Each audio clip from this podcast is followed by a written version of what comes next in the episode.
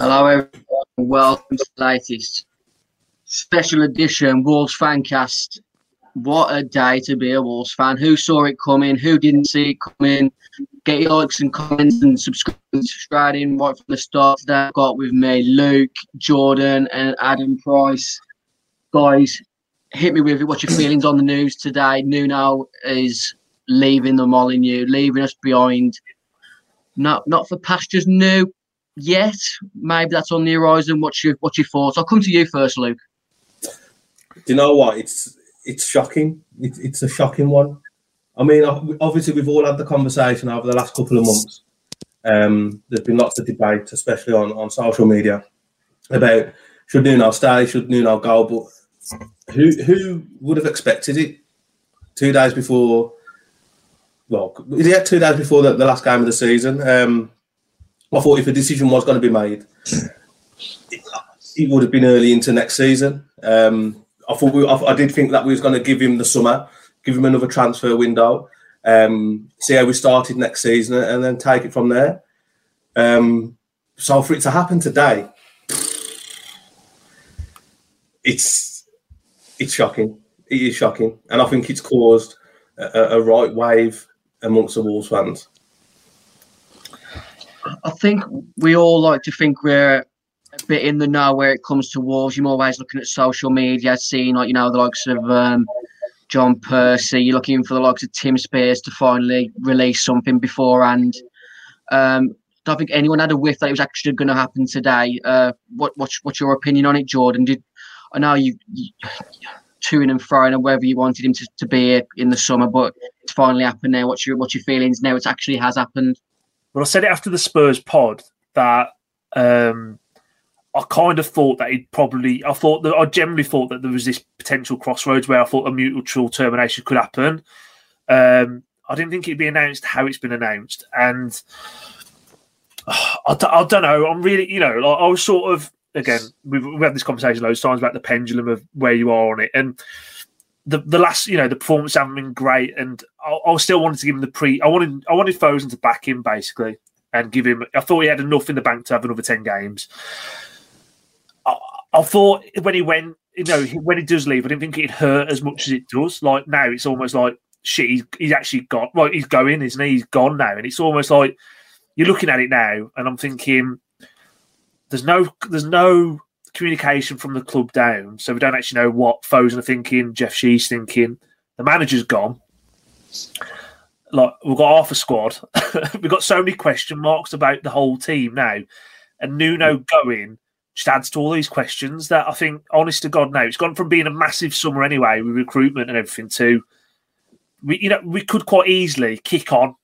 You see, you know, people hire new managers and they go up another level. Like it could happen we could we could the grass could be greener, but you see a lot of stuff where it just goes fucking south quick. And you know what? Next season, if you're looking at it now, if you predicted where Wolves are going to come next season, I think we could generally finish anywhere between fourth and twenty because you just don't know, dear? Genuinely, so it's it's just mental. Um, yeah, like I say, I'm, I'm gutted. He's, I'm actually genuinely gutted he's gone, but I do think that if it had carried on in the same vein it has done for another ten games, I think his reputation would have been tarnished.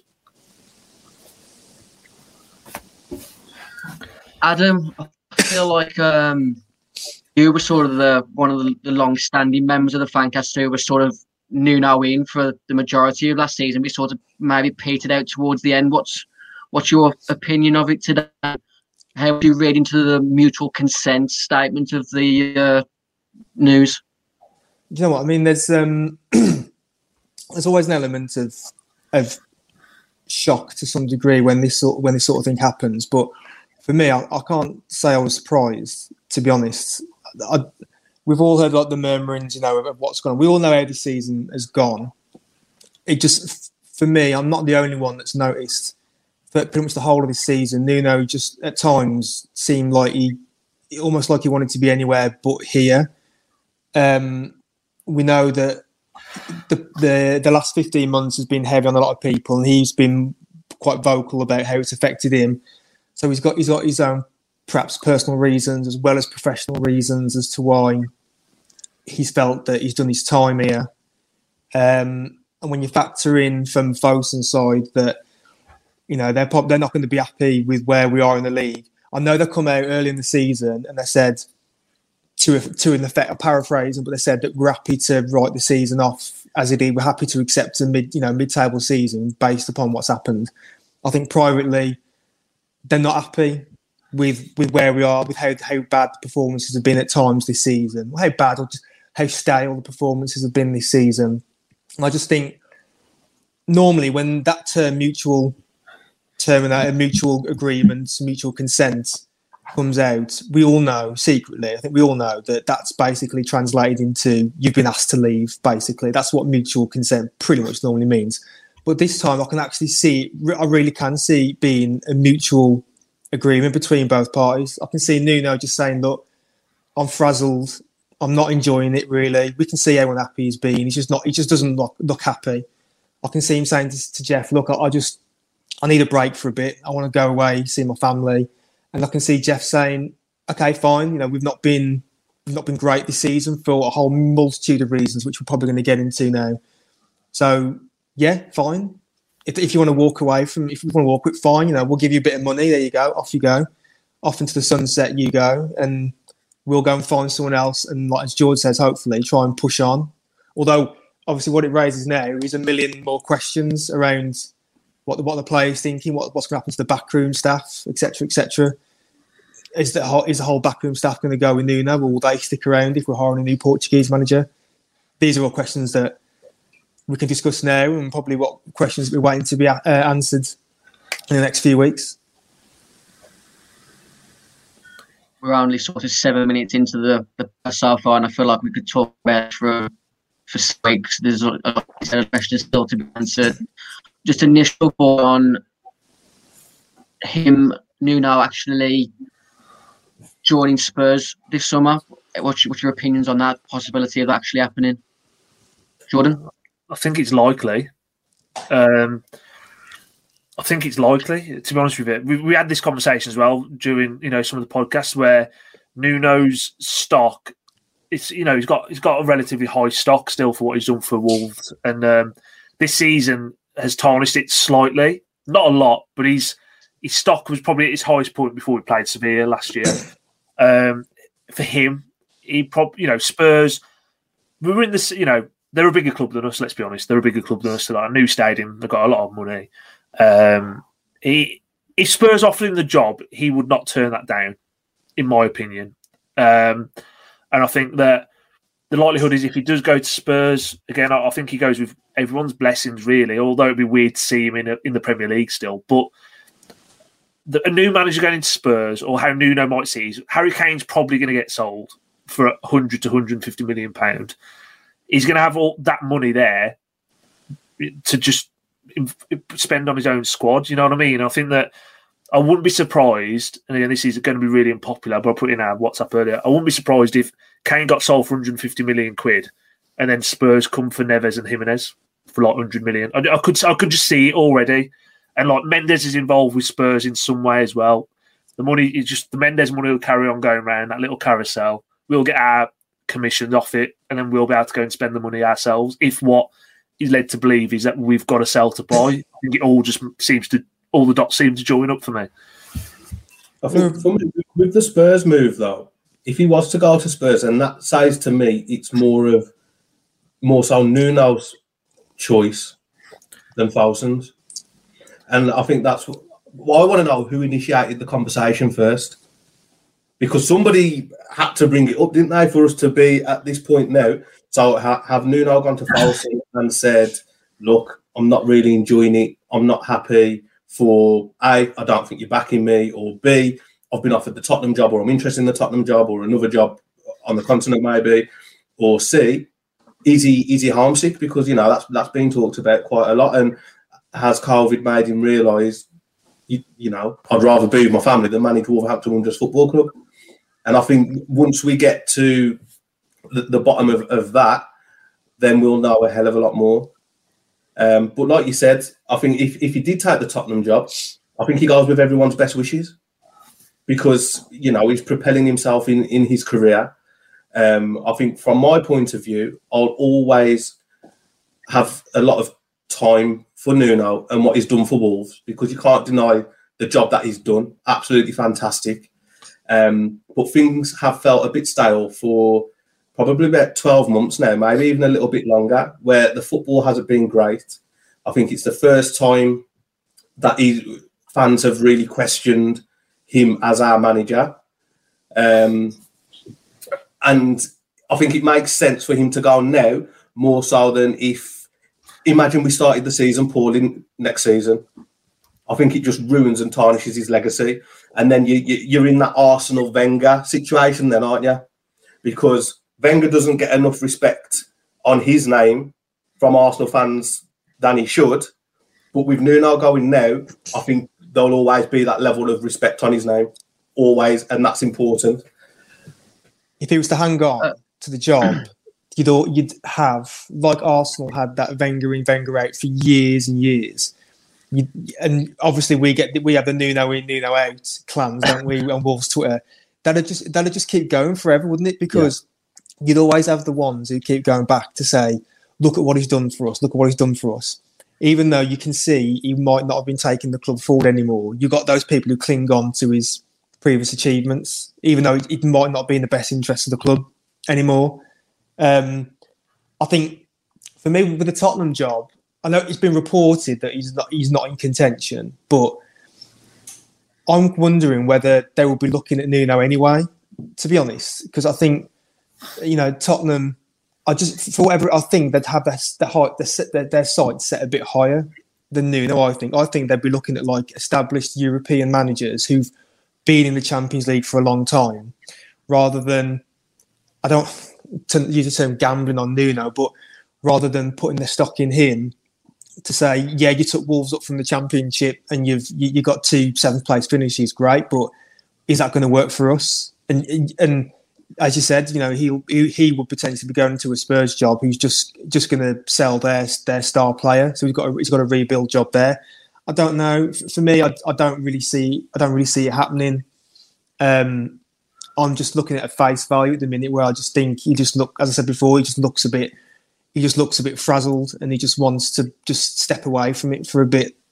To be honest, I can't. Given that his demeanour for the last twelve months, I can't I'll be so I'll be so shocked if he then decides to, to step in at Spurs and start start straight from there and just carry on going. I think he just looks like yeah he could do with some t- just a bit of time away. I think that's what my view is anyway. Where do you sit on it, Dan? Because I know we've had some a well, a lot of debates over the last couple of months. The, Sorry again, sorry sorry, I was just gonna. I was just saying, where do you sit on it? Because I know we've had loads of debates over, over the last few months. Um, so, how have you taken the news?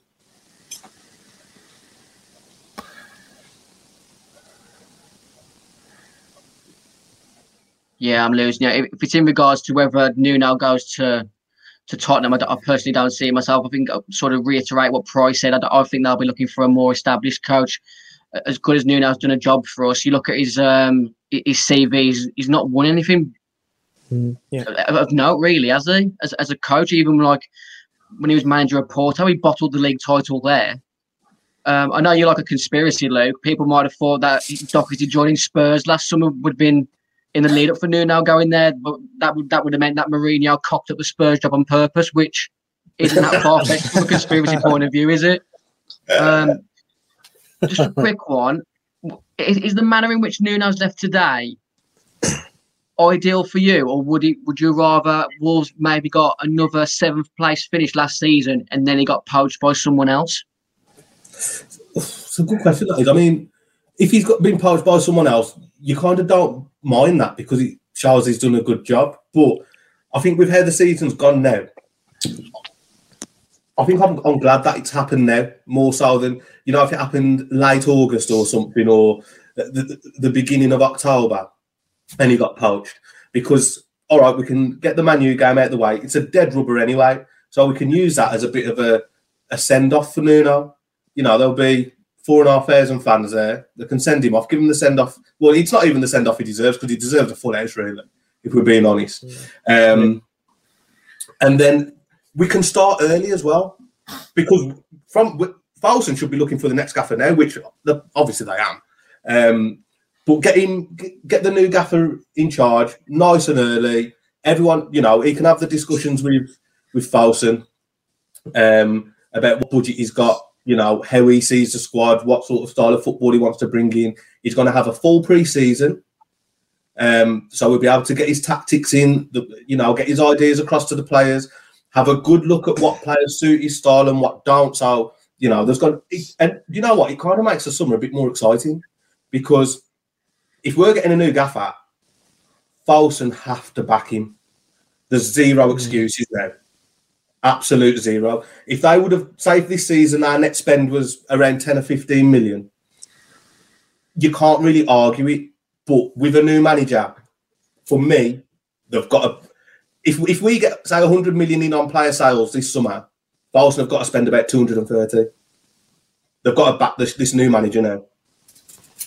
The thing that my biggest concern at the moment is because of the, the mentality of the fan base at the moment, with it being sort of well on the negative side. If we don't appoint a manager that is that resembles a bit of excitement, he loses his first three or four games, and that toxicity that could really take us down next season. You know what Wolves fans are like. It happened yeah. under uh, after Mick McCarthy left. Yeah. That my biggest concern is you, you, you, you're hearing names like Bruno Bruno Lage. Um, who else has been mentioned, guys? Just just give me some names. I've uh, really anyone that's Fonseca. Paulo Fonseca has been mentioned. Yeah. Um, Eddie Howe. Who's who, who, who, what manager are you wanting this summer, lads? Just just on the spot, just give me one quick name, Luke. See, I, I, would go for AVB, and I know a lot of people will laugh at that and say, "Oh no, he's you know he's shit." Well, I'll, I'll go for AVB. I think it's he's a man. He's bigger than Nuno, so already automatically that's a step up for the club. So AVB, that's one name for me. I mean, I've got a couple of names right down here, but First one, AVB.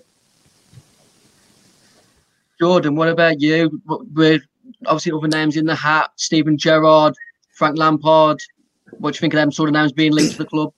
I can't, I can't see it happening. I think they're going to stick to the tried and trusted, aren't they? I think it's going to be, it's probably going to be a Portuguese manager, and you know, I'd, I've, you know, if you're asking me, I, I, don't know a lot about this this Lager or whether you know, I don't, I don't know enough about him to say whether I think he'd be a good fit or not. I'd like that con- Conceição from Porto, like just for watching them in the Champions League and how they went to Juventus and played. That's the style of football we're screaming out for. Um, Rafa, I think Rafa's a, would be a very safe bet, and he's so. I think he's so underestimated as a manager. He's done a fantastic job with Newcastle. Obviously, Liverpool, he did a good job there. Chelsea fans didn't really give him much respect, but that's because of that Liverpool Chelsea hatred. But I think he'd do a good job.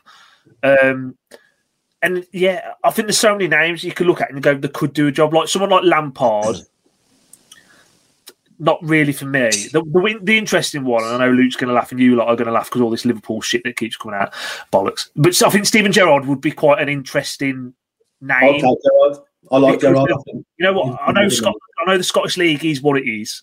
But Celtic had done not won nine, you know, nine trophies in a row. He's gone there. He's upset the apple cart. They did well in Europe. You know, um, we got to the quarterfinals in Europe.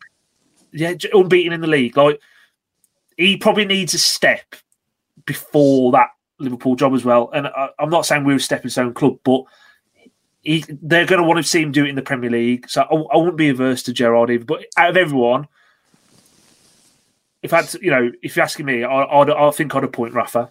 I'd give it Rafa. Honestly. Uh, for for me, there's a couple of angles you look at it. If you want to keep the con, basically, we, we as a club have, have gone lock, stock, and barrel in Portuguese people, haven't we? We've gone, you know, and to keep that continuity going, do you then look to a a lot. I don't, I don't know pronounce his surname. Bruno Lager. Do you go with Conceição, Fonseca? I don't know. Do you, you, you, keep that continuity purely for the players and the backroom staff who are, who are already at the club? If you go with someone like a Rafa, I think you. I don't know. I think you're trading on dodgy ground there because for the last twelve months, we've been bored by our style of play, and that's not going to get any more exciting when you appoint Rafa Benitez. We all we all know what he what he can do. He's a master tactician. Sometimes that that can also be a weakness of his. He can overthink things, but he's got titles that he can point to to say this is this is what I've won. If you if he was to come here, everyone needs to be in no illusion that it's not going to be pretty. What we're going to be watching, it's going to be functional football. We may get get the results, but it ain't going to be pretty, boys. Let's face it. Um, talk of talk of Lampard for me is like a non complete non-starter. I don't think that that's going to happen in any way, shape, or form. Gerrard is an interesting one. I think I, I agree what George said. He's obviously his eyes are firmly, completely fixed on the Liverpool job whenever that that comes round. But he does need or will need a Premier League job before he goes and does that. There's there's other there's other examples in the world of football where you know clubs appoint the next player and it goes well. You know Barcelona Barcelona tend to do it quite a lot and it just seems to work. So it could work. You know, he could go straight to Liverpool and get a job, but it will be an interesting choice for us. His stock is going to be high at the minute, given what he's just done with Rangers. Um, I don't know how much they'd ask for like compensation for him, or whether he might even want the job. He might want to stay at Rangers and have a crack at the Champions League with them. Well, not probably won't get very far, but you know, it's an interesting one. I think for me, if I was picking, purely because we've got such an investment in the Portuguese staff, the players, and potential people, I would stick to a Portuguese manager. I would go with someone like a Conceição. It's exciting, exciting choice. Uh, Port, we, we, seem to be going to Porto for you know any anyone these days, like players or whatever. And then I'm not sure if they still got their money troubles, so whether they might appreciate some compensation money going their way. But if if we could, yeah, that'd be that's where I'd like to see us go. Get Conceição in. For me, on all that, and that's sort of why I said I wouldn't, I'm not averse to you know him coming in or Bruno Lage or, or any of these you know Fon, Fonseca or whatever. But as a club now, do we need to break that mold of just relying on Portuguese players and manager? I know it's like quite a, a boring thing that people a slur that people throw at us at Wolves. Oh, it's Portugal FC, all this sort of stuff. But for us to move on or potentially break away, is this where we draw the line under the sand and go right?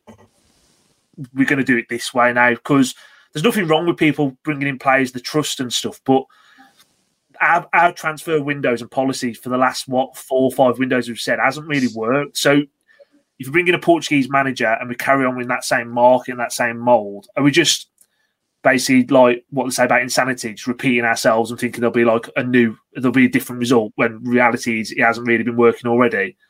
Like that's what I mean. Do we break the mold now? Because I think that again, it could make or break us, but I don't think we're actually going to know unless we take that step outside of what we've been doing. I guess ultimately you want someone who quickly put you all on the spot.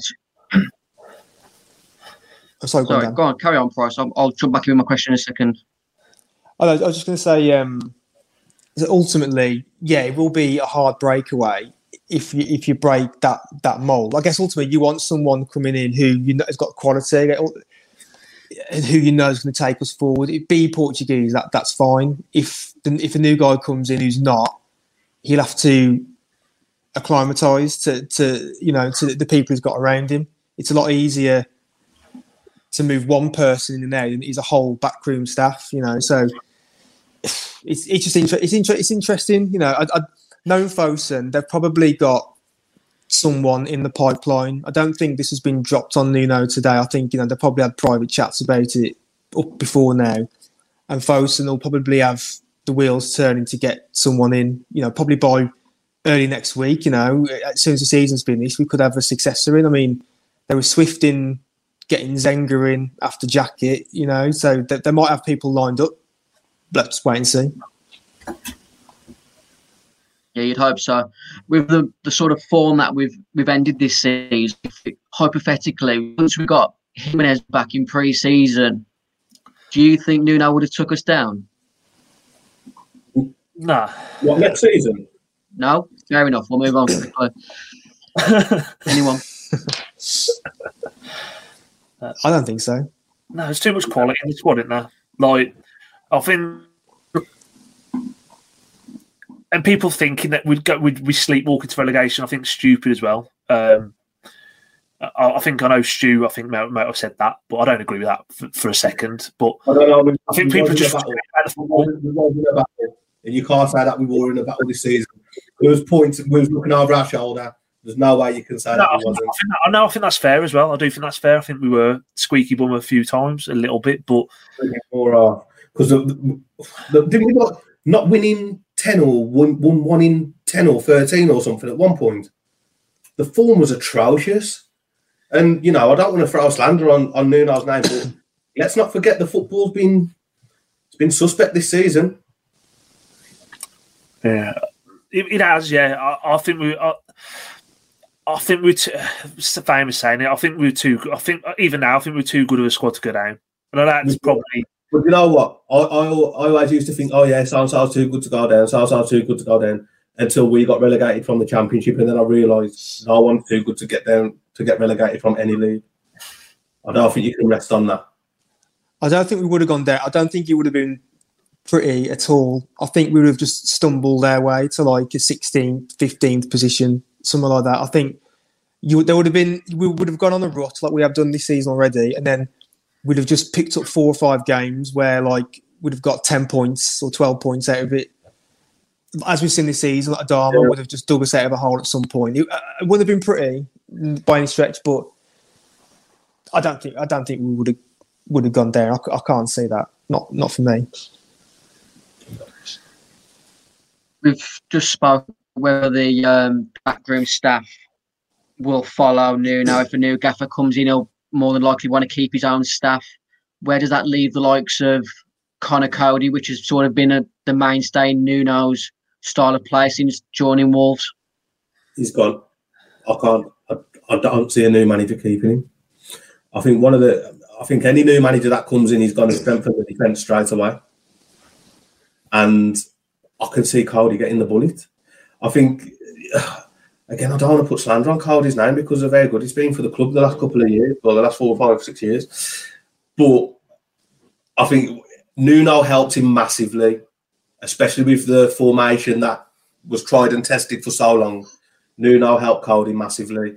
Um, I, I, suppose it, I suppose it, it all depends on what sort of formation a new manager is going to play. But if a new manager came in, like say AVB, you're thinking a 4 3 3 or a 4 2 3 1. Can't see Coady. I don't know. I don't think uh, I couldn't see another manager having the trust in him that um, that Nuno had, and I think he would be one who would get the bullet. And I think we could see a bit of a shake up this season as well. I think um, you know Moutinho might be moved on because of his age. Um, there might be a few a few surprises this season that leave the club, but at the same time, it might be just what what's needed. Because in my opinion, this season it's gone so stale that something something needs to change. Just needs a needs to be freshened up a little bit.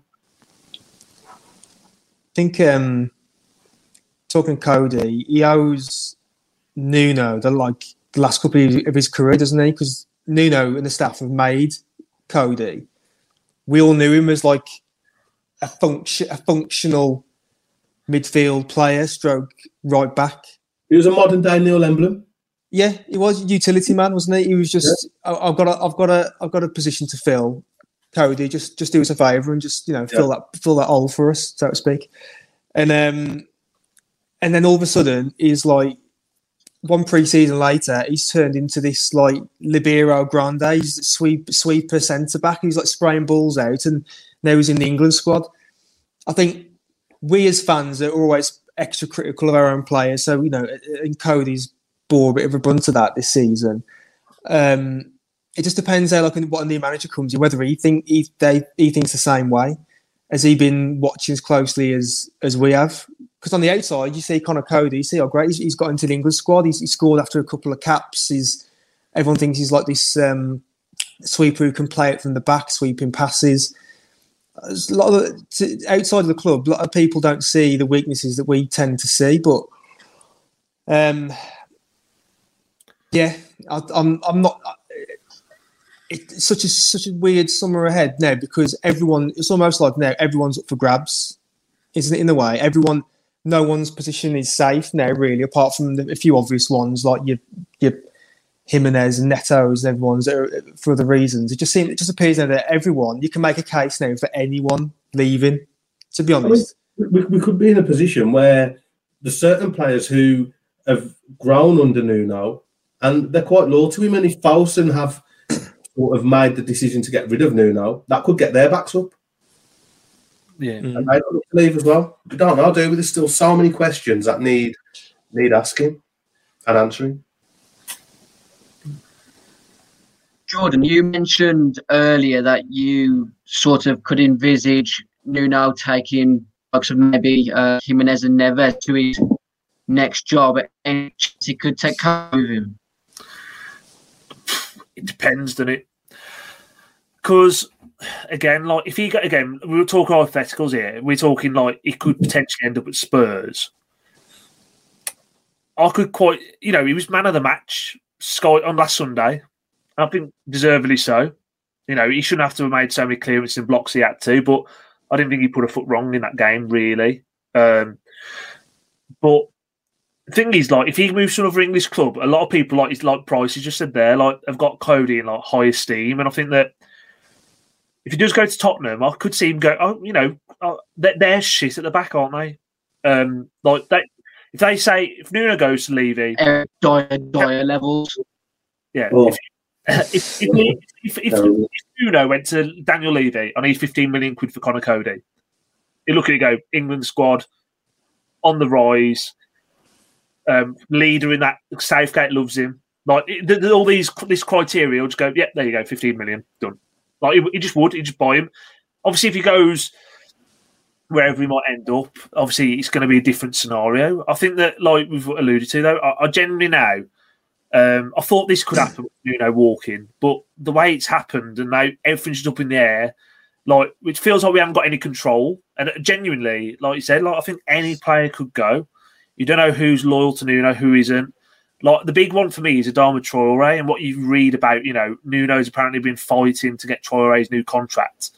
I think Fosun have looked at Traore and gone, he's the one we're going to cash in this summer, and I think that might be part of the the friction, as it were, behind the scenes that might end up coming out in the in the wash. Um, yeah, it's just mental. Like gen- genuinely, it's going to be exciting in terms of it's just all going to be new. There's going to be loads of signings. We're probably going to lose a lot, but it, it's it could we could be anything next season. Like we could be cannon fodder, but we could be like I say the grass could be greener. So with Palace, didn't you? When was it Ronald? Was it no Frank De Boer when it they hired or Ronald? One of them, wasn't it?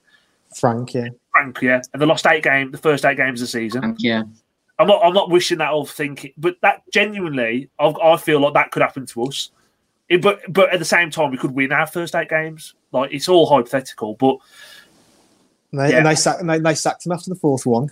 Yeah. The fourth loss. yeah. But I'm just on genuinely on. But he went in there with like right, we the because I think he replaced. um Was it? I can't remember who replaced now. It might have been Warnock, hadn't it? Um, but basically, it was like they want to play. Oh no, Pulis wasn't it? He replaced Pulis, and they were like, "De Boer's going to come in. We're going to play this new style of football. Here's all his new players." it just fucking it just went tits up, didn't it? Like, and that's what I, I pray doesn't happen here, because I, I, I genuinely think that we could, the grass could be greener, and we you, I see it so often. But I just pray we don't do a Palace. Pray it doesn't go that way. Is an is a new style of football mandatory under the new coach? I mean, what if you had like a better coach come in trying to play the same type of football that Nuno played, but he has a bit more uh, credibility to bring in better players to play that formation? Would you be happy sticking with the uh, sort of three four three uh, counter-attacking style of play that we've we've got used to under Nuno, which got us into the Europa League? Yeah, Price? for me. Oh, sorry. Um, I wouldn't.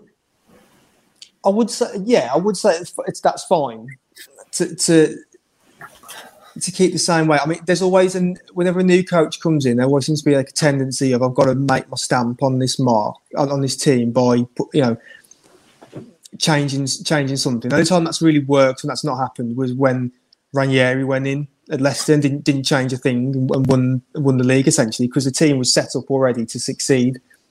You know, obviously we're not at that we're not at that stage now. We've gone we've gone backwards a bit. Um, so if a new guy comes in, I I wouldn't be I wouldn't be averse to to, to him you know, uprooting everything and starting again. I think there's a, a nucleus there that, that can succeed. For me, I, I don't see the need for him to completely rip up everything and start again. Just work on the things that aren't that aren't particularly working for us as well. And obviously, yeah, I don't want to get bogged down with the mitigants of, of, of injuries hampering this season, but you know, if all being well, if he gets like a, a strong squad next season, a healthy squad, or, or, near as damn it, then I don't think mm, I don't know. I'm not sure massively if, if uprooting everything and starting again is going to be the way to go. For me, um, your opinions. Uh, for me, it's all about. Uh, it's a result. Football's a results business. End of. Like, if you're pragmatic, there's nothing wrong with being pragmatic, which is why I'm sort of saying out that list because of I know him better. I think well, out of the lot, I think Rafa would be a good fit. I don't mind pragmatic football. It's all about results and winning football matches. If we have a pragmatic style and we win football games, the fans aren't going to care. We've been pragmatic under Nuno for four years. The the the, the problems and the the chat and the negativities come when the results have dipped. And there's been reasons for that, obviously, like we said. But there's been nothing wrong with a pragmatic football up until you know we was getting a quarter final of Europa League and finishing seventh. I, I, of course, I want to see us playing exciting football, but I'd much rather get three points. I know that's very cliche to say, but I think that's all that Foden I care about as well. Hit me with it, Luke. I can see you pondering the the uh, the cogs and working. I can see it. No, you know what? Like uh, with with the new gaffer, whatever formation he plays, you know, I'm, I'm not really that bothered. Just as long as we see football that's a bit more forward thinking than Nuno. I, I just always felt with Nuno, as great as he was, um, especially the last 12 or 14 months, he always played with the handbrake on. Like he's his philosophy seemed like let's not lose more than let's try and win. And I think that can only get you so far for so long. You know, I think imagine another three or four seasons of, of the handbrake being put on this team. And then you've got you got to look at players like the two that stand out for me, Neves and Traore. How, how do they feel about playing this style of football, especially Traore? Because really, you just want to release him, don't you? And I'm sure he just wants to have a bit of a free reign himself. And I, I think with, with a coach who's a bit more attack minded, we're going to get a hell of a lot more out of the players that we've got. I mean, imagine Neves just 10 yards further up the field and they had a little bit more freedom. He'd look like a completely different player, in my opinion. Um, I think we'd see just see a hell of a lot more from him. Um, I know the championship was a different level, but he did play a lot higher up because he could. And in my opinion, it's not that he can't in the Premier League. I just don't think Nuno allowed him, which held. And even Edwin do we know Neves isn't getting frustrated by that? You know, he could be thinking, well, oh no, I can get more goals, more assists, more touches in the box, more this, more that. But the, the coach isn't allowing me to. You know, he, he could have ended up looking for a move himself if Nuno would have stayed in charge. Luke's um, right. I think Luke's, Luke's right there because, like, in, when it comes to Nuno's overall philosophy on, say, almost like safety first football, because you look in the championship, by far and away, the best set of squad, the, best set of players, best squad of players the championship's ever seen. Right, that that squad that we had, that's pretty much an accepted fact. But only twice do I remember us really blowing a team away off the pitch. I think it was Leeds and Bolton when we put four and five past them.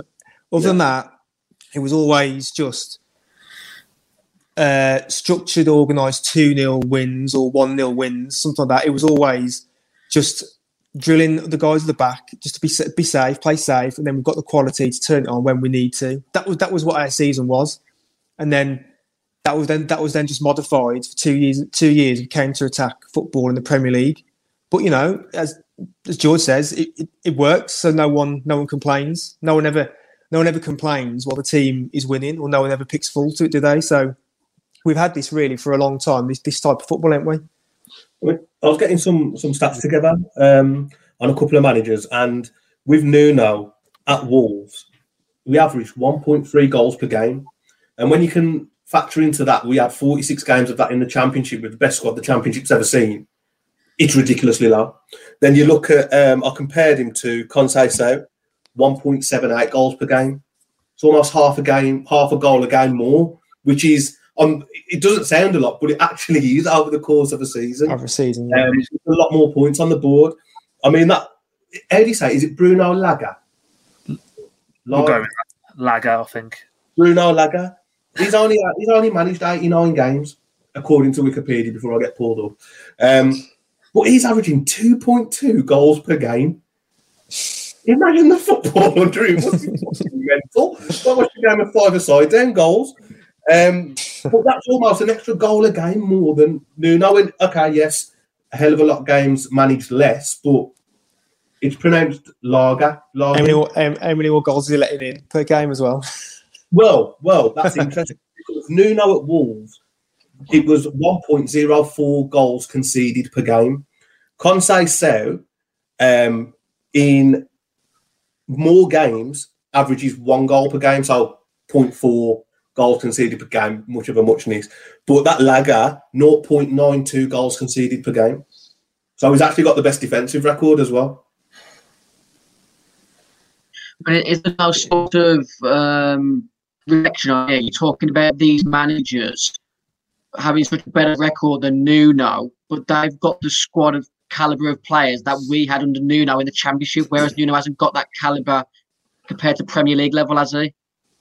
Well, So those managers that you're talking about with all these like high scoring games and conceding a lot, if he's got the same players that Nuno's got, then he's, not guaranteed the same percentages, is it? Yeah, well, I mean, I, I did the win percentages as well, and, and Nuno comes out poor on all of them. Um, at Wolves, his win percentage is 47.98%, which isn't great, really. And again, you have to factor in that we've had a season in the Championship with the best squad the Championship's ever seen. Now, AVB's win percentage is 57.96, which to me is, is a hell of a lot more impressive. It's 10% more than what Nuno's had. And I, I don't think AVB's had what you would say on paper easy jobs. You know, the Tottenham job wasn't easy to get a win percentage of 57, well, nearly 60%. Um, the Chelsea job, Marseille, you know, they're not one of, I mean, they're a big team in, in France, but they're not PSG, are they? Um, Zenit St. Petersburg, again, big club in Russia, but they're not head and shoulders the best. So that's why I, I, I look at AVB, and that win percentage is, is quite impressive. Um,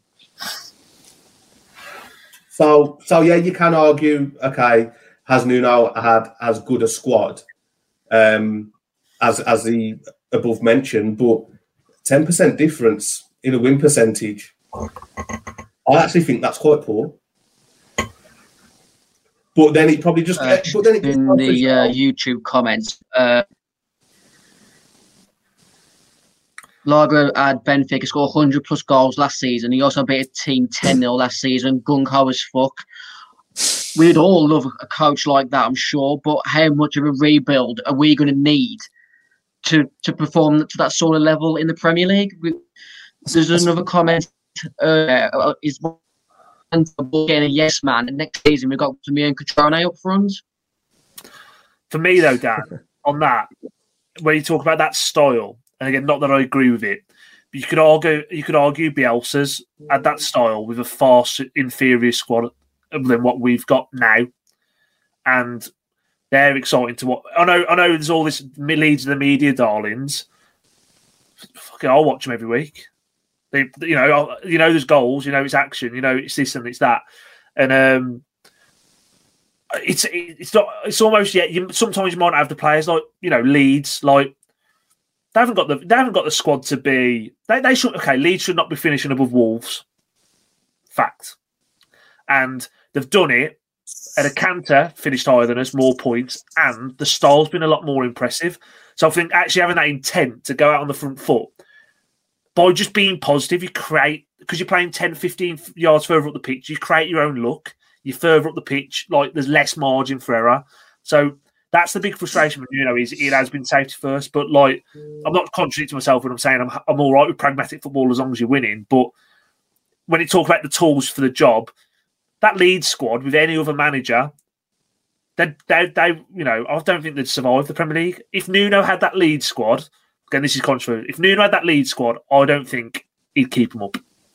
I think as well, when we look at the three seasons we've had in the Premier League and you look at the goals scored column, very, very low in three seasons. So that's not coincidence, in my opinion. It's not coincidence when it's three out of three. Um, but then you look at Traore, Neto, Jota, Jimenez. Okay, Jimenez this season, we'll discount that. But the two seasons previous where we've had Jimenez, Jota, and Traore for a full season, you're telling me he couldn't, or another coach couldn't have got more attacking output out of those three players? Because in I think they're very, very talented, and they're, you know, they they can offer a lot going forward if allowed. Um, but I think because again, I will say the handbrake football that shows why the goals for column for Wolves for the last three seasons has been amongst the lowest in the league. And I don't think that's got anything to do with the squad. I genuinely feel that's tactical. Because imagine if, I don't know, Brendan Rodgers, imagine if Brendan Rodgers had Jimenez, Traore, and Neto slash Jota as a front three. Would they be scoring the same amount of goals that we've scored over the last three seasons? I know it's all hypothetical and nobody will ever know the real answer, but I believe not. No, no, you, you banged on. Hypothetically, would, would those managers have, have been more um, defensively better than what Nuno has for us last few seasons? Oh, that's the flip side, isn't it? Yeah. That's, That's the flip side. I was going to add to that as well and say, like, those seventh place finishes, you look at it, yes, the football could have been more attractive, but we were winning football games playing the pragmatic style. Fair enough. Like I said, so it's a results business. I genuinely don't think that Nuno could have got any more out of the squad than us finishing seventh. I truly believe we bottled it last year with a, where we got to after 33 games. I generally thought we could have come fourth last year, and it didn't work out for whatever reason. Yeah. But um, I don't think. I've basically. I think the Nuno's got the most out of this squad, and it. I don't think any other manager could get more out of this squad of players we've currently got this current crop. But that's where Fosun need to put the money in the in the back pocket. And now whoever's coming in, the comments are saying, you know, Nuno got told five days ago they want to go in a new direction. If Fosun want to go, they want the club to go in a new direction. We've referenced it already. We need to spend big this summer because Everton are, have gone ahead of us now again. West Ham, Leeds, Villa, and these are massive clubs where, whether you like it or not, or whatever you think about Villa, and I know Luke don't think Leeds are a massive, massive club, but it's um, there there is there is an attractive, or if not more attractive, proposition than Wolverhampton Wanderers right now, and that's just the fact. So In- we we need a big summer, massive summer. in in regards to um, no other manager being able to get more out of this squad, I want to disagree on that because I think sometimes managers just naturally reach a ceiling, and I think Nuno has reached his ceiling. You know, I don't. Could you imagine Nuno finishing third, fourth, fifth consistently with a club like Spurs? Um, I think it's the same with Mick McCarthy, as he did a fantastic job. But I'm still adamant the the moment the final whistle went um, against Doncaster at home when we got promoted from the championship, that's the last game of the season. He should have been given the bullet. And I know it's harsh and it would have been savage, but that's Mick McCarthy's ceiling. Top of the championship, bottom six of the Prem, but more than likely bottom three of the Prem when he's managed in there. Because, and that's no disrespect to Mick McCarthy and the job that he did, he just reached his ceiling as a manager. And I think that if a new manager came in, yes, we do need a couple of additions, but I don't think he needs to completely rip the squad up and start again. I mean, if he does, then he does, and we just have to go along with it. But if he didn't, and maybe got rid of four or five and brought in, say, five or six, you know, not major overhaul, um, I still think you've got a squad there that, with correct coaching and a bit, a few tactical tweaks, finishes in the top six or seven well, let's say between fifth and fifth and eighth, quite comfortably. Because you can't tell me that, pretty clear that. I'll, I'll just jumping, Luke. I, I think absolutely savage sacking McCarthy for Doncaster there. It, you look back to those seasons under McCarthy. I, give, I think he finished 15th in his first season. Is that right? Something like that. Yeah, and then right, second season, um, he has to get the likes of Demba Ba and Yohan Cabaye, and Steve Morgan doesn't get him.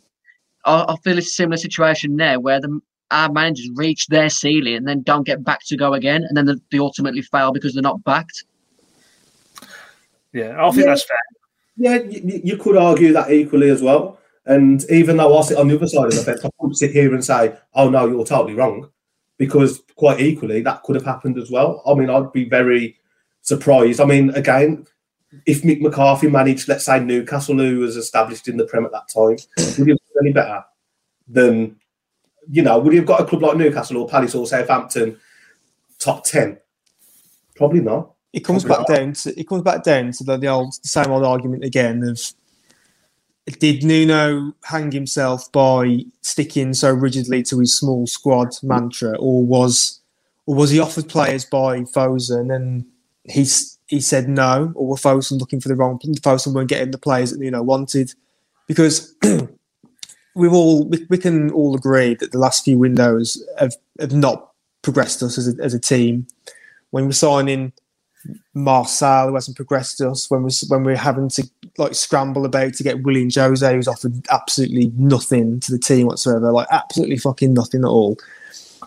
And for like the last two years, any Wolves fan of any sort can see that like in midfield we need more creativity in midfield.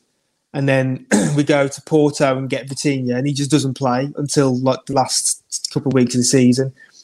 So again, as George says, this might not come out in the wash until like later on, but there's a disconnect. There's a disconnect there between what between what the manager wants and then what Fosun are willing willing to do.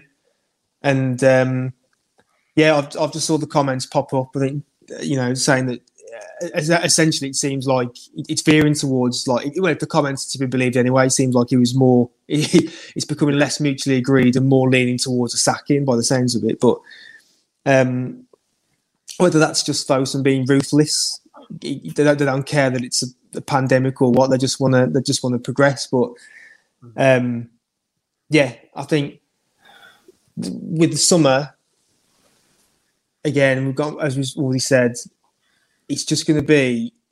It could be a massively up, up a massive upheaval this this summer because we've got so many players who you know we see as not good enough or, or, or already classed as like your, your Deadwoods, like your, your Marçals and what have you, um, and the Jose's who are going to go back anyway. So this small squad mantra, I think, is going to be ri- ripped up. But then for that to happen, how many players are we looking at coming in realistically? Not to, improve quality and quantity. So, look, I think uh, an extra three on top of what leaves. So if eight leave and we bring eleven in, I think It's you've- massive, massive swing, isn't it? Though? only two might leave, and then we bring five in. If it's, You know, it, it could all come down to being as simple as with all this. Obviously, we, we've come on here live. We're doing it fifty odd minutes. There's more comments coming out now with Nash and all that we can see coming through. It could quite easily be, or could, could quite simply be, as simple as Fosun of do not trust Nuno with the, the the their budget anymore. It could be as simple as that, and we don't know who's got the overall say on transfers or not. But it could just be right.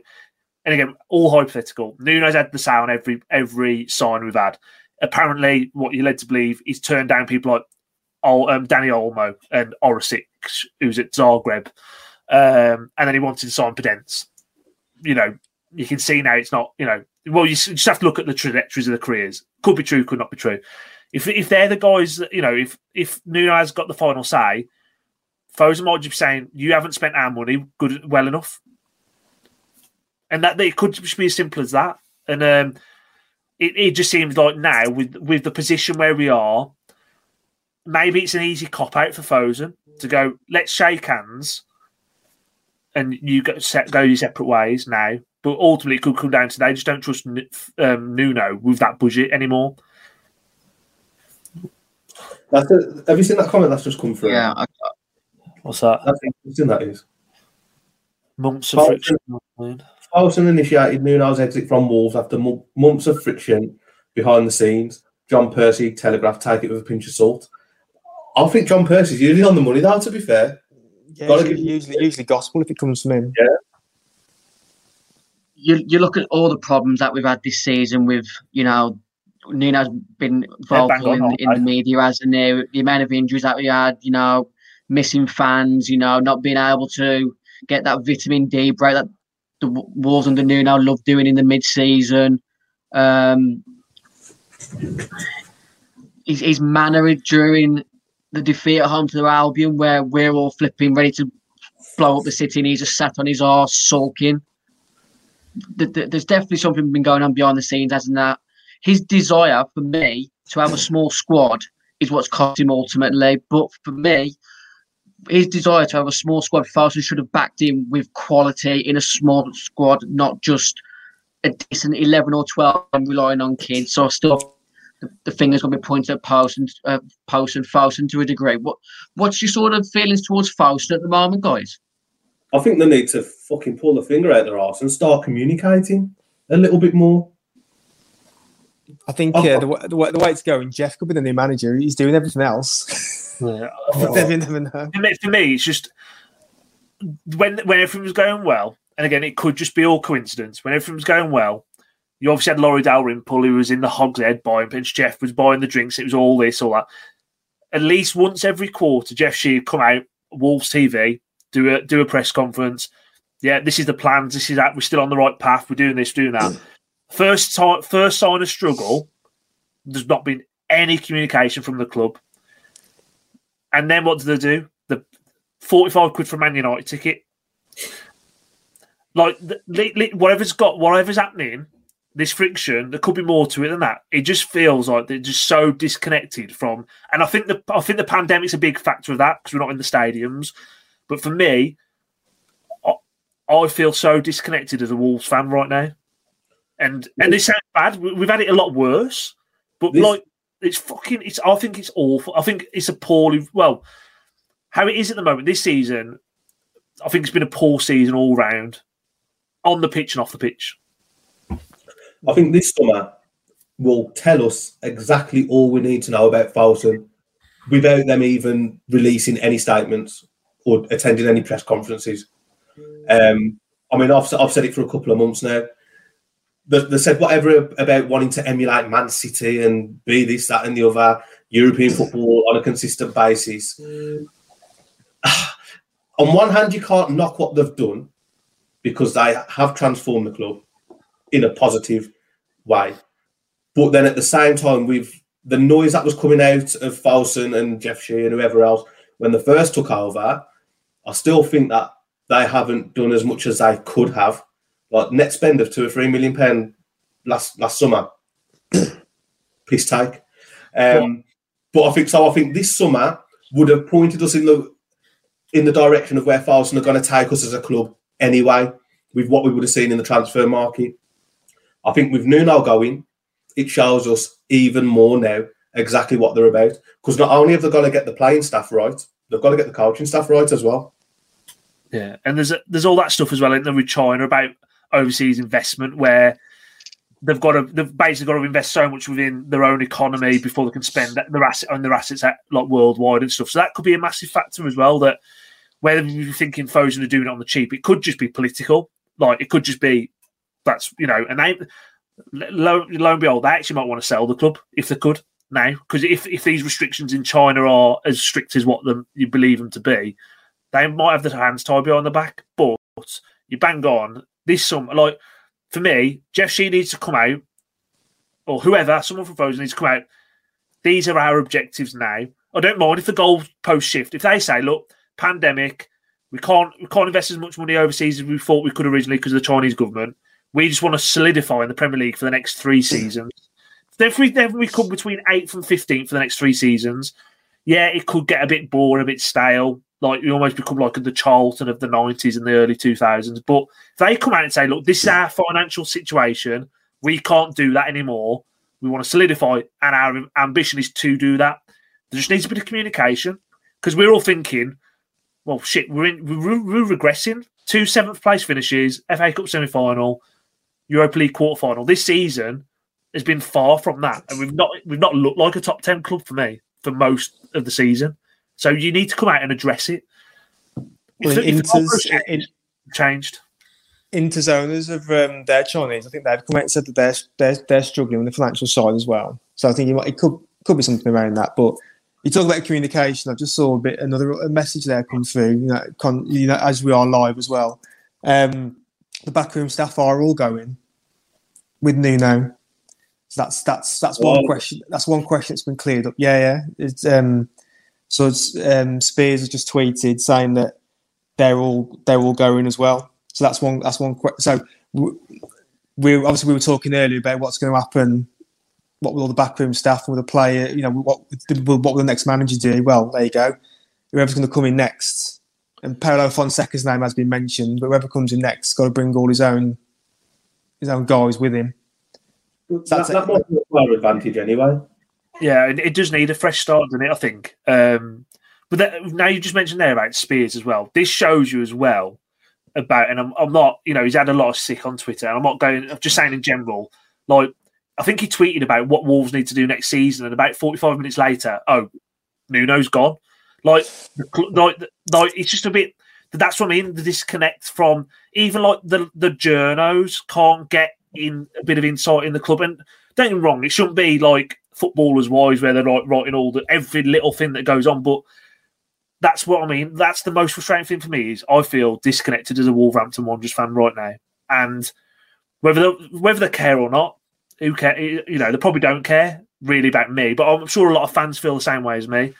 You've got to you've got to address that as much as you've got to address the on-field stuff. Please address the off-field stuff because we just want honesty and we want transparency. And that, that's the truth. Right, let's let's just have one quick segment before we go for our um, designated podcast network break. under the Nuno, what is the most hurtful moment under uh, Nuno's tenure for you as a as a, as a Wolves fan? Because there's there's quite a few that you can pick out, but what's the one that hurt you the most? I'll come to you, Jordan, first. I'll come to Jordan first. I said. Oh my! um, the obvious one's the FA Cup semi final. I knew it. He copied my fucking answer now. Are no, no, no, no. It's just you know, the I think I'll yeah, I'll never say I'll never forgive him for it. He bottled that game, whether you love him or not. He bottled it. Wrong, wrong substitutions.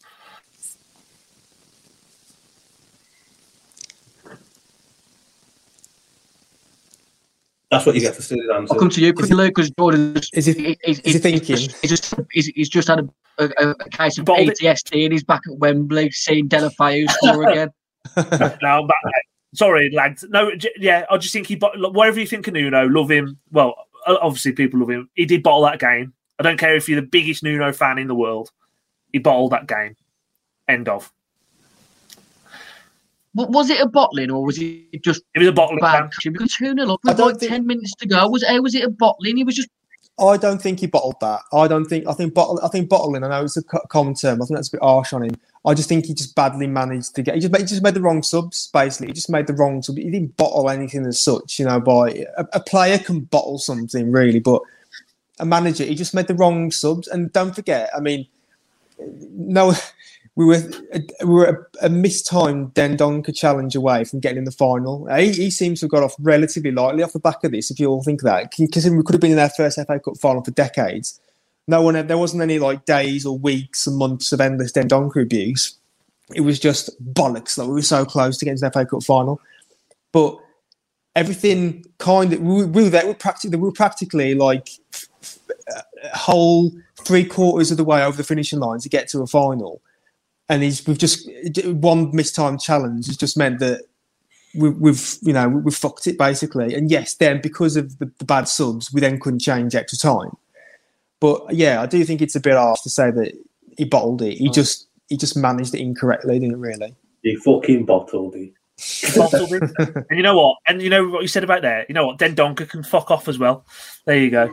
And I could get Caballero trying to fucking river dance the ball into the back of the net. Yeah. I think for, for, for me, one of the hurtful moments. I mean, it's not even like that m- major thing, really, but it's like just throwing cup games that really pisses me off. Like like like League Cup games or like FA Cup games, like we've had this season when he's just like chucked like a seventh string team together against Southampton or something. When we've got when we've got nothing else to play for, what are you doing? Like th- these things, re- it just really knocks me because I love a cup run. I bloody love a cup run. I do, but when I just see him just chucking chucking cup games for nothing, I just it really pisses me off. And I just we we seem to do all the time, like league cups and everything. A lot of the big teams don't really take much notice of it, and we- we're on we only win a handful of games, and you got you got a you know Wembley final to go to. I just wish that like for once a manager would like take like the league like take a cup seriously, and that's why you know yes the FA Cup semi final does it because we actually got far in it, and you know we, we could have gone even further, but. Um, yeah, look for me. Look, looking past the obvious of like F- Wembley and Albion games, whatever. I just just think just chucking cup games for me is just really something really really pisses me off about it. Yeah, For me- okay, I think the FA Cup semi-finals going to live live long in the uh, hatred of many Wolves fans. Give, give me a different example, for uh, just to annoy some other people. Let's get angry before we bring some enjoyment back to the podcast. For me, it was his body language against Albion at home this season. I'll never forget that. 3 2 down with 15, 20 minutes to go. He managed that game terribly. I remember sitting there watching, thinking, what shape are we playing? What's what's the game plan? What are the tactics? We're losing to the shit. We haven't played in almost a decade. We're losing at home as well. And let's bear in mind, VAR's already pissed me off earlier with that shit penalty that they give for Boly bloody breezing past Pereira, was it all CR7 on the line, and they give a penalty.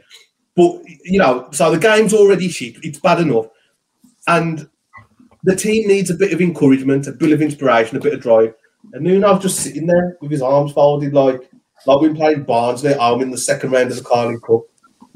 He bottled it, Luke. He bottled it, Luke. and, and that for me, I don't think I'll ever be able to forgive that. I really don't. I just think the body like it's Albion at home. Like you say, you're a man of the club, and you feel the club, and you feel the city, this, that, and the other. You you've got to feel that fixture, and I don't think he did. If Molyneux was full, it would have been hot, hot- toxic. I generally think it would have been mm. horrible. The family enclosure was mental at him. Yeah, Gully would have been chucking his season ticket at him, wouldn't he? From the family enclosure. He's just put a good one in the comment section. The, the manner of our defeat at Chelsea away last game of the season. Oh yeah. Oh yeah. Yeah. Do you know, we only needed a point, didn't we? And we was guaranteed Europe. And I know Stamford Bridge is a hard place to go. We day lay a glove on them.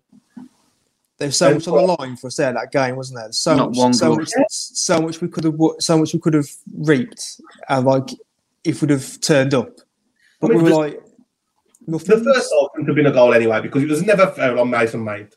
And we've been done there again by the refs and VAR and whatever else. But to not even go there and lay a glove on them and after this, the, the positive result we got the season before as well. When we only lost it in like the 94th minute to a Hazard thunder cunt from outside the box, did we? Yeah. So, and, and at that point, like we didn't fear those sort of clubs then, did we? Like Chelsea away, you, you always thought, you know what, we could get something today. Whereas obviously, before under McCarthy and Dave Jones, you get to Chelsea away, you just want to keep it underneath. You just want to keep the goal difference down, don't you? Yeah, But under Nuno, you know, and again, credit to him. This is what we have to respect him for. He did give us that belief that we can go to Chelsea, we can go to Arsenal, we can go to Tottenham, and we can get a result. But we've so much on the line, and and like I said, we'd never even laid a glove on him. Mm, yeah. I'm just going to add my two pence before we go to the break. One of the, the things that sort of hurts the most is pretty much Wolves after Project Restart. We just never seemed to really get going again. Like that seemed to be the point where the handbrake was fully cemented into the uh, the drive shaft or whatever mechanics say. I don't know nothing about cars. I don't my thing. But the the two two defeats away to sorry the defeat away at Sheffield United and then the draw away at Burnley. Did we draw to Burnley lose in the end? Drew, didn't we? No, we, Drew. I think, we drew. yeah, didn't that- we? yeah. like that, like Penn Awori. Yeah, we drew Yeah. to Burnley and, Look- we, and, we, and we chucked it Yeah, against look at those two games. We we were nil nil. Yeah, that Arsenal game was so pivotal that we were looking at. That that that, that seemed to be like a, a a standard three points that was coming our way. How well we played against them previously, and e- ever since we went into lockdown and come back, we just ain't been the same Wolves under Nuno. And uh, yeah, that's one of the the biggest frustrations that we've had because who knows what would have happened if we we could have took fans to um, Olympiacos and Sevilla in that knockout stage. Who we had momentum, didn't we? So that's uh, that'll be something that will always be uh, difficult to look back at. We'll go for a quick break and then we'll uh, come back discuss some happy times with Nuno and preview the Man United game right after this. Right, welcome back. Thanks to our sponsors, the Sports Shop Kingswinford and Pixel Yeti Media. Guys, let's get for a few minutes. Spent over hour being negative and worrying, and you know, they're the Star Wars phase. Uh, fear leads to anger, anger leads to hate, and all that bollocks. Let's share some happy memories under the Nuno tenure. I took over four years ago in Austria. Started off with a 1 0 win against Werder Bremen. And then the rest is history. What, what's your favourite memories looking back quickly? Uh, I'll come to you first, Luke. Um, Cardiff away. And do you know that passion he showed at the final whistle? We, that Nuno's not with us anymore. I really, it, it, he seems like a Rest in different. peace. It really, it, it feels like we haven't had that Nuno for quite a while now. Because and who did we play when he got booked for running down the line? Was it Leicester at home? Leicester, yeah, the Leicester four three game. yeah. You know what I mean? Like that ain't the Nuno we've got anymore. So they're You just mentioned that, you know, look at the Cardiff game, look at the the exuberance that he had when he went running on the pitch, the the enjoyment of the win away at Middlesbrough.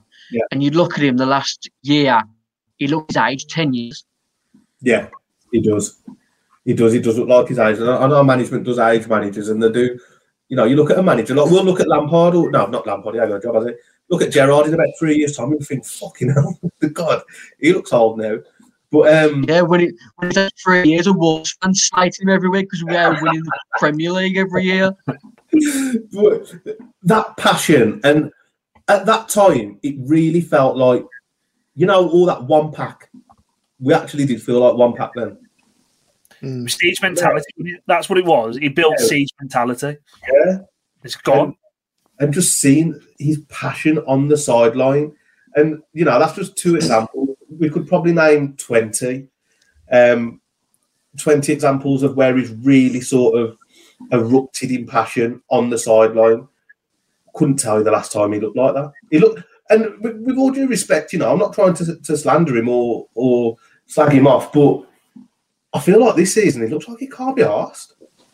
Yeah, it's just gone. That's, that's what I said before. It just looks like he's not having fun anymore. He's just gone for it. I think for me, that, that highlight there's like numerous highlights you could pick from, like Championship, the Bristol game, the Cardiff game, the Middlesbrough game. They're all ones where he's shown passion. How much did we? How much did we love Nuno at uh, Bristol City away when he's gone up into the director's box. He's pissing off all this Bristol City director's boxes right in the faces. Jeff's having to like march him out back into the, the box. Fantastic. You know, we love that. Fantastic. Same for Middlesbrough. He's on the pitch after the game. Cardiff, we all we all know about that. Yeah, as you, as you said, Luke, Leicester four three is. He's down. The, he's you know he's just he's sprinting past the subs, just as quick as quick as Adama. He's past them and he's on. he's, he's jumping like mosh pitting and on top of Ryan Bennett and everyone else. Fantastic. For me, the best game I've, I've ever had with Nuno, and it pretty much brought a tear to my afterwards was the Man City game, three two at home. Purely because that was just everything we love about Wolves and football in ninety minutes. That was. Yeah. that was for us personally. We've been wronged, you know, with the VAR and all that. We won't get into it, but we've been wronged by that. And that just that that made the game for, for the crowd. The play, you know, we, we were with the players. Every single person that crowd wanted to be on that pitch with the players. you could see Nuno was get was was animated all match long, and then to come back and win it, and he's and Nuno's doing his usual to the to the safe bank after the game. I was emotional just how that game panned out, and that's just the one thing.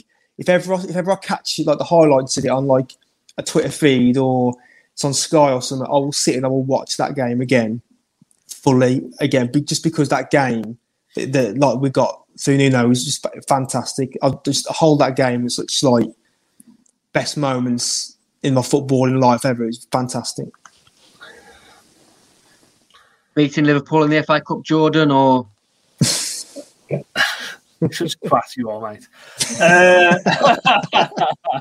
now, for me, Man United in the cup. Man United in the cup for me. Um, I've never known an atmosphere like it.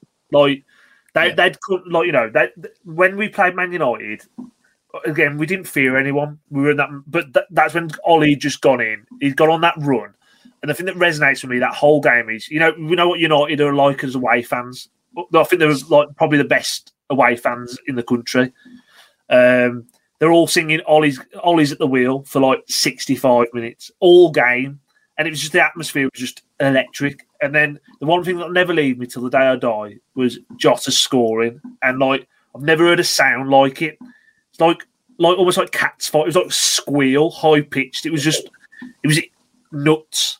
I was in the Steve Bull Upper and I almost ended up in the Man United fans down the bottom. Everyone just like crescendo down. It was it was hugging people. Like you just it was just that moment. And this is what I mean, where I think that it's I think it's okay to think that, you know, where people saying they want Nuno out, I think it's okay to say I want Nuno out. And I know there's a lot of people that are attacking people. I've seen some comments say, I just I hate it. Oh, look what all the Nuno out has wanted. You got what you wish for.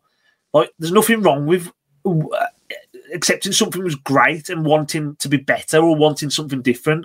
Again, I didn't want Nuno to go, but when you know when people have been like so staunch Nuno out, I think you've got to remember these good times. And I, and I know a lot of people do, and I'm not pointing that out that you're being bratish by saying you want him out. I think it's absolutely fair. But I, what I hate the most is careful what you wish for. Look what you lot have done. You really yeah. think that you really think that Jeff Shi gives a shit what Stu said on the podcast three weeks ago? you don't listen to the podcast. I don't. Ah. No one listens to the podcast. That's why. We're massive, Luke. What are you on about? Huge. No one listens. If Andre Booty was still here, he'd listen. That's yeah, I, I agree. You don't get to I, I agree, really a conglomerate company without knowing what your customers are saying on social media. I'm sure Jeff's got a burner account on Facebook that he uses to connect with fans on Dingles over. Jeff Shi's burner account is Kev Wolf. Yeah. you know, there's been there's been many amazing amazing moments under Nuno, and and a part of, and that's why a part of me is glad that it's ended now and in this way.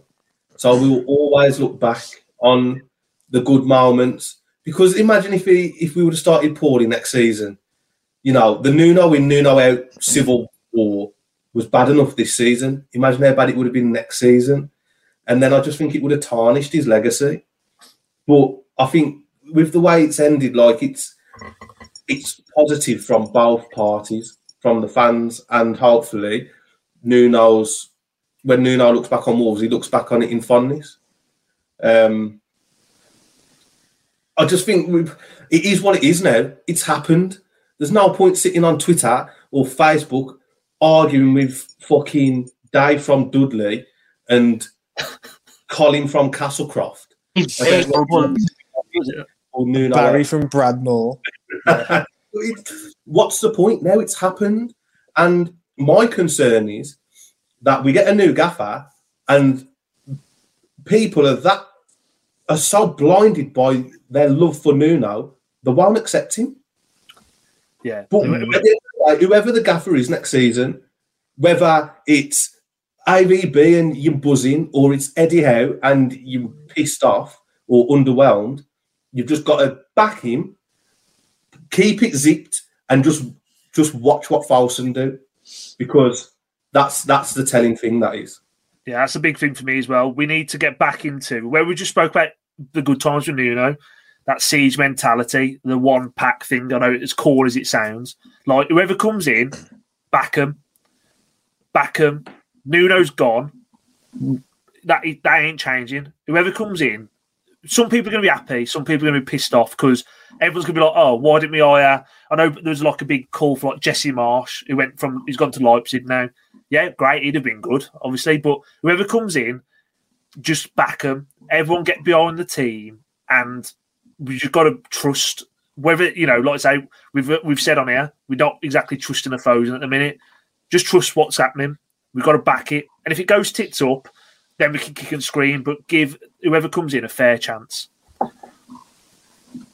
Defo. And I'm, I'm, in, I'm in agreement with what said about it's good in there that it's that it's out in the open.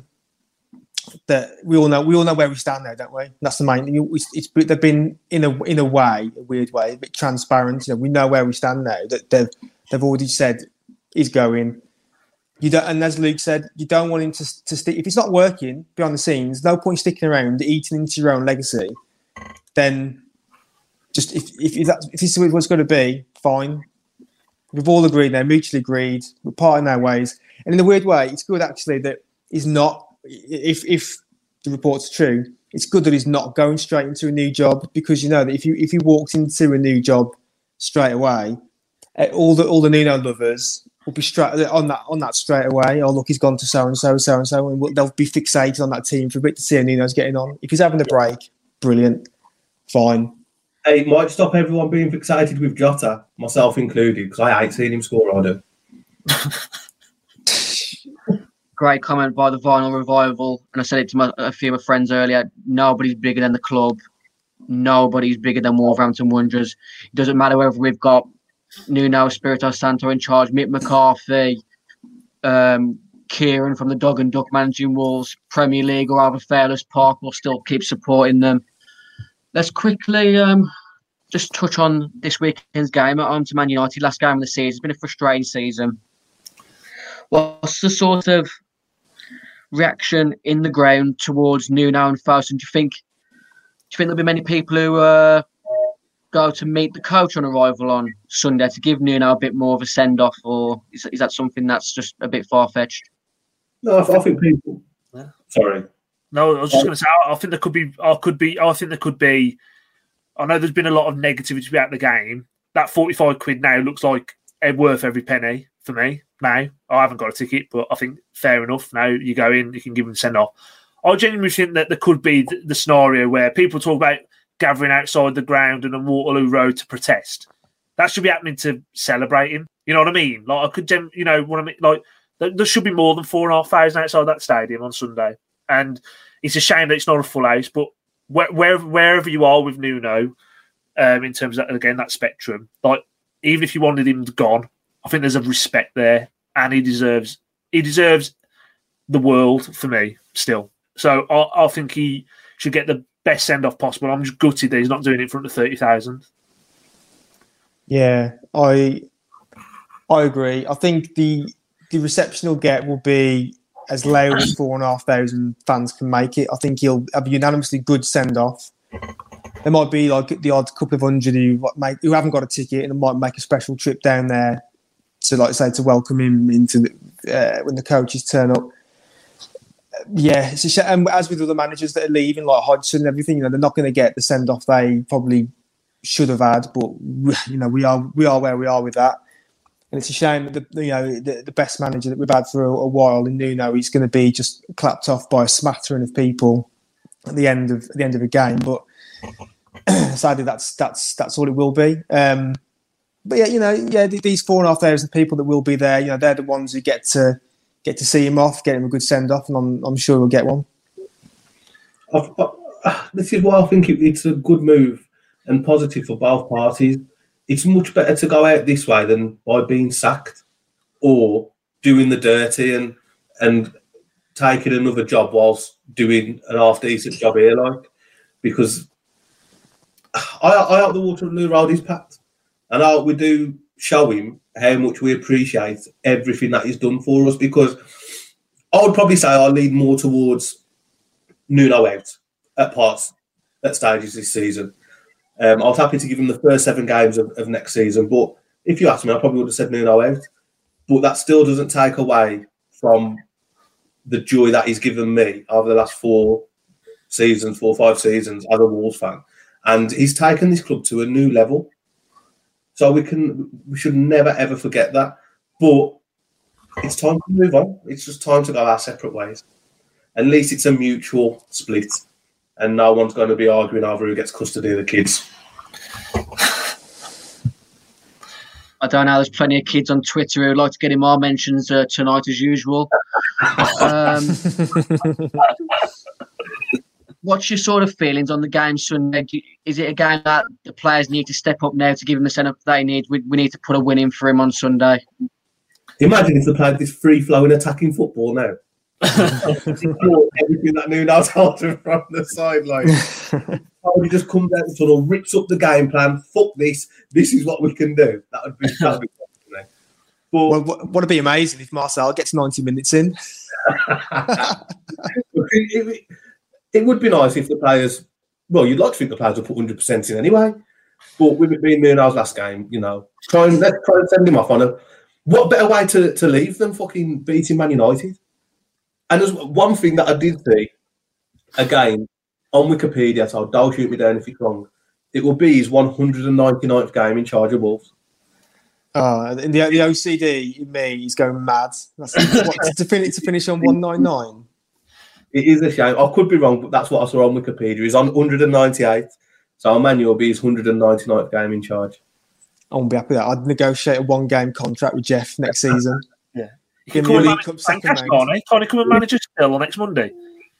But if, if he would have, uh, if he wouldn't have bottled the FA Cup semi final or the cup game against Southampton or the cup game against Villa last season, he might have got to 200.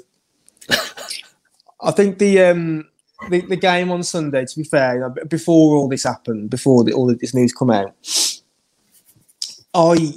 I was, it was going to be a bit of a nothing game. I know it's Man United, but it's going to be Man United in name. It's they've got the they've got a final couple of days after our game. They're going to be playing like in Gary Michael Pallister. They'll be playing Gary Pallister at the back, and whatever you know. Bosnich will be in goal. They'll they'll be putting the reserves out because why, would they risk the first team? They just wouldn't. So I mean, it's added a bit of flavour now to what would have probably been a bit of a stale game, if I'm honest. And that would have been in keeping with the season anyway. Let's let's face it. So it should just be like a bit of a celebration of Nuno. Um, yeah, it'd probably be a bit like us to like turn up and swap swap swap their reserves aside three 0 with like Fabio Silva getting the hat trick and then he oh, goes off to summer to get buff, as Luke says, over the summer. Listen, right. You all laughed at me when I said about three months ago he's going to, in pre season, get a sleeve tattoo, get on the weights, and he's going to come back wham as fuck, and he's going to get a sleeve. Wham as fuck.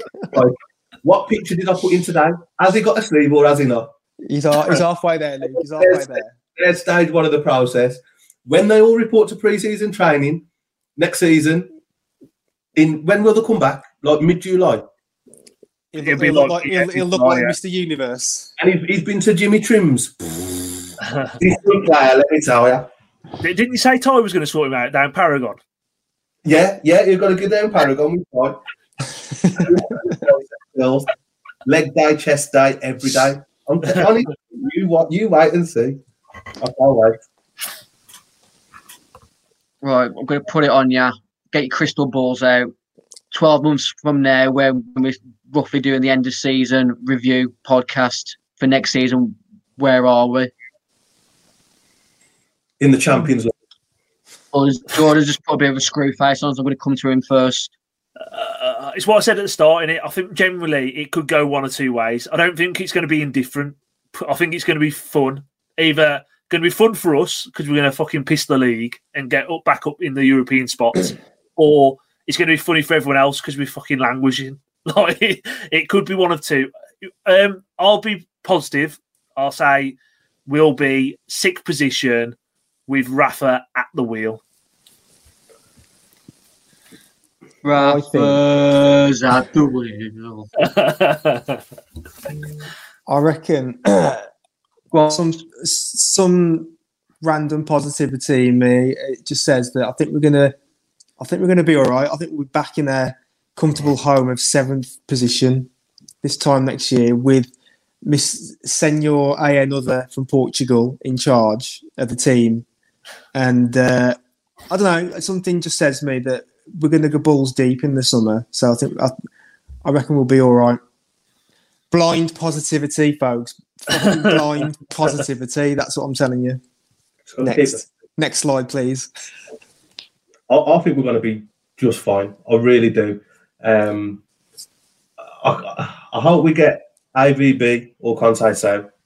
That's top of my wish list. And I think we're going to, I can see us finishing seventh, eighth, but playing good football along the way. We'll score, how many goals have we scored this season? About 12, 4. 12. or at least 15 goals more than we have done the last couple of seasons. Um, finish about eighth. We'll have one good cup run where we get to a semi final. And every, everything's going to be fine, man. It on really it is. again. But if it's, if it's not fine, there's only one place to point the finger. you. Mr. Wolves Jay. Fancast. G of at Fosun. I think the only way we fuck this up is if Fosun don't back the new manager. Think that's fair.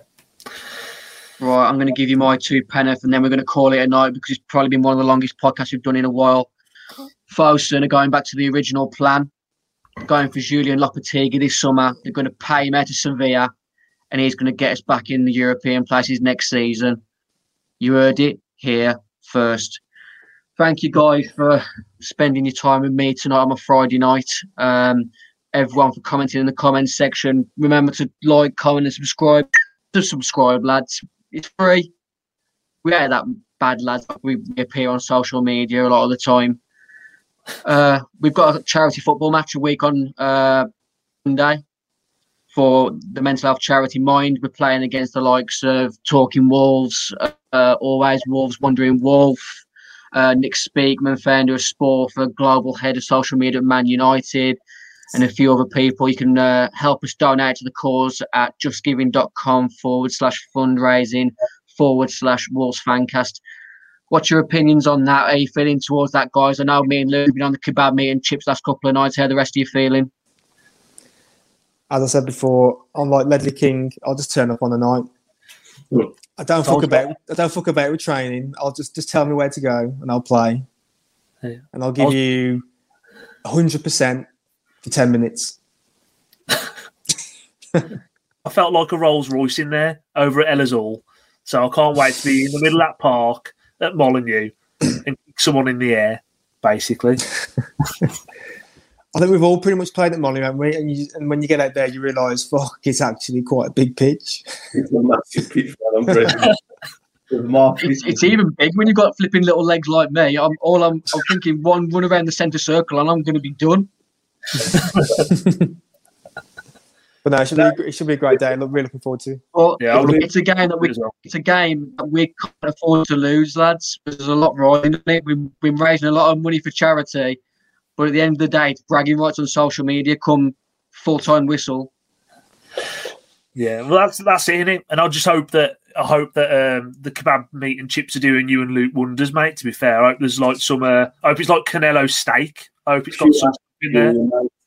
You are fuel.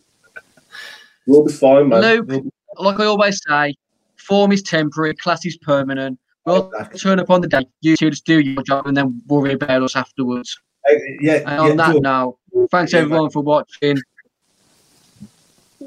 Thank you again to our sponsors, the Sports Shop Kingswinford, Pixel Yeti Media, and uh, yeah, continue to listen to us on the 90 Minute Network. See you later, Peace out. Gator.